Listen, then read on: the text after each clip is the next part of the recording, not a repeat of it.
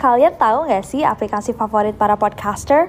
Aplikasi yang jadi kunci sukses para podcaster untuk ngerekam podcast-podcast keren mereka cuma dari smartphone, namanya Anchor. Anchor ini kalau aku bisa bilang adalah all-in-one app yang simple banget.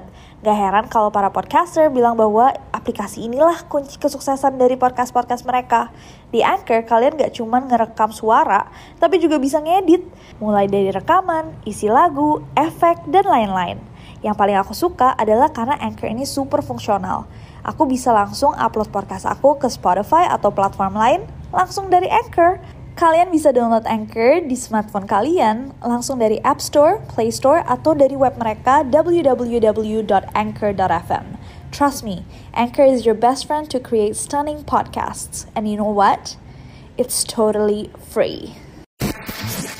Hey guys, it's Nancy. And welcome back to Nero. To Nero, to Nero. Hey guys, it's Nancy and welcome back to Nero. Bagi yang percaya bahwa makhluk halus menyukai tempat kotor dan tempat kosong, di mana mereka tidak akan merasa terganggu when our worlds collide. Ketika dunia kita bertabrakan. Therefore, oftentimes, banyak kejadian paranormal yang bisa ditemukan di gedung-gedung yang terbengkalai. Dan hari ini guys, kita bakal bahas dan lihat-lihat gedung-gedung terangker di Indonesia. So anyways guys, without any further ado, stop senyum-senyum, shit's about to go down. Tempat pertama yang kita bakal bahas adalah tempat yang pasti kalian udah pernah lihat atau at least pernah baca dan juga pernah kita post di @nasi_horror di Instagram. Gedung ini adalah Menara Saida. Sekarang udah ada di lobby.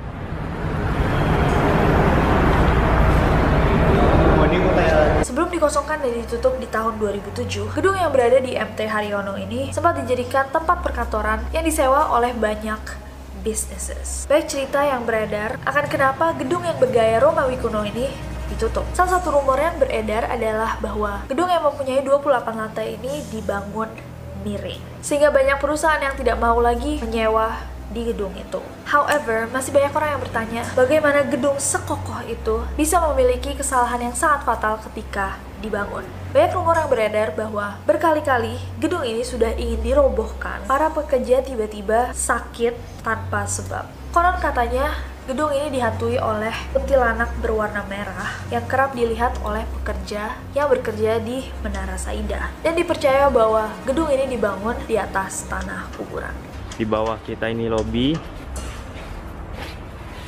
Apakah kalian percaya? Komen di bawah. Next, next ada Taman Festival Bali. Taman festival yang berada di daerah Sanur ini merupakan salah satu tempat yang tadinya akan dibuat menjadi taman festival terbesar di Bali. Dulunya taman festival yang sangat mewah ini dilengkapi dengan sarana-sarana permainan terbaik di Bali. Namun karena alasan yang kurang jelas, akhirnya taman rekreasi yang super mewah ini bangkrut dan bangunan-bangunannya dibiarkan terbengkalai. Seperti layaknya bangunan-bangunan yang tidak terawat lagi, Saya percaya bahwa taman ini sekarang menjadi sarang makhluk Bahkan masyarakat sekitar memanggilnya kota hantu. Orang-orang yang mendatangi tempat itu percaya bahwa mereka sering mendengar suara-suara aneh hingga bayangan dari sosok-sosok yang mengerikan. Super creepy. Next, next ada rumah Darmo. Technically yang satu ini bukan building, tapi rumah yang satu ini adalah bangunan yang dulunya sangat mewah dan megah. Jadi layak untuk kita bahas malam ini. Rumah Darmo adalah sebuah legenda urban akan sebuah rumah mewah terbengkalai yang dipercaya menyimpan berbagai cerita mistis. Baik versi cerita yang ada yang menceritakan apa yang terjadi dengan rumah Darmo ini. Namun kisah yang paling populer dan dipercaya banyak orang adalah bahwa pemilik dari rumah ini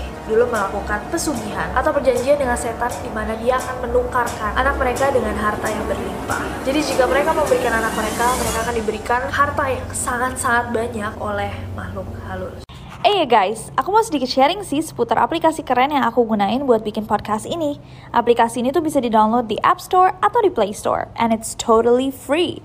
Gak cuma buat ngerekam aja, Anchor juga bisa buat ngedit langsung rekaman kalian.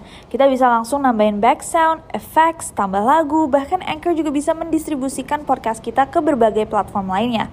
Kayak aku nih, biasanya aku langsung upload podcast aku ke Spotify langsung dari Anchor. Jadi di mana pun aku berada, aku bisa buat podcast aku kapan pun dan di mana pun aku mau. Karena dia super gampang, aku jadi suka banget nih sama Anchor ini.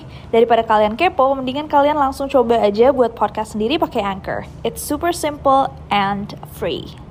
Namun namanya orang tua, at some point ketika mereka harus memberikan anak mereka, mereka masih sayang sekali dan akhirnya janjian itu pun tidak ditepati. Akhirnya makhluk halus pun menarik mereka semua, menenggelamkan satu keluarga ketika mereka sedang liburan, dan akhirnya rumah itu sampai sekarang tidak berpenghuni dan dibiarkan terbengkalai. Kabarnya masyarakat sekitar kerap kali melihat penampakan sosok harimau dan sosok yang bertubuh sangat besar yang dipercaya mungkin adalah genderuwo. Apakah ada dari kalian yang pernah datang ke rumah Darmo? Ceritain apakah benar kisah-kisah ini atau cuma sekedar legenda. Next, next ada kolam renang Sigandaru, Serang.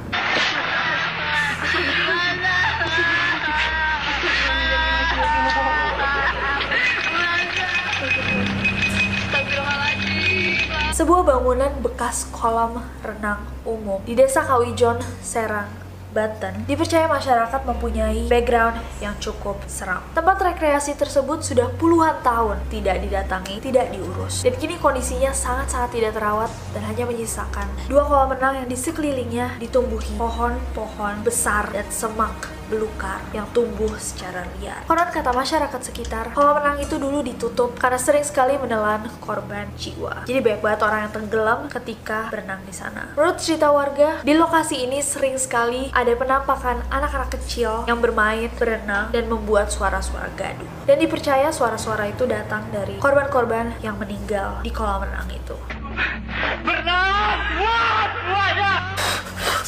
Next. Oke guys, dan ini yang terakhir ada bioskop Citerep. Dahulu kala ada satu gedung bioskop besar di daerah Citerep yang memutarkan film-film terbaik untuk menghibur orang-orang yang penat akan kehidupannya.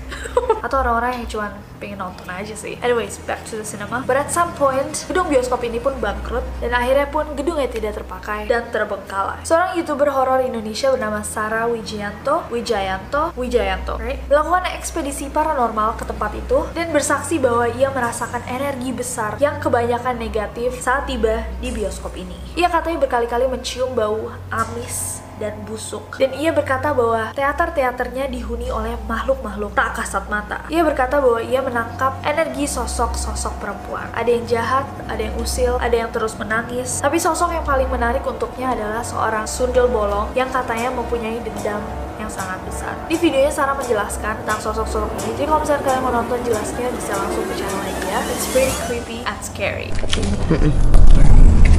But anyways guys, itu tadi videonya. Aku mau tahu menurut kalian bangunan mana yang paling serem? Please komen di bawah. Dan please ceritain di bawah kalau misalnya kalian tahu bangunan-bangunan lainnya yang juga angker atau seram. Dan apa cerita-cerita di baliknya? Please ceritain di bawah. Aku tahu penonton error itu banyak banget dari dari berbagai kota, dari berbagai daerah. Jadi kalau misalkan ada cerita tentang gedung serem di kota kalian, please ceritain di bawah. Ada juga yang dari Malaysia. What about in Malaysia? Apakah ada gedung serem di Malaysia yang mempunyai cerita horor? Please ceritain di bawah. Dan juga guys, komen di bawah ide-ide buat neror-neror selanjutnya. But anyways guys, that is it for this week's video. Kalau misalkan kalian suka videonya, klik like-nya. Follow aku di Instagram dan Twitter gampang banget, Nancy Judge aja. Dan subscribe ke channel ini juga nyalain notification-nya biar kalian tahu kalau misalkan aku upload video baru. Karena aku gak sabar buat ketemu kalian lagi.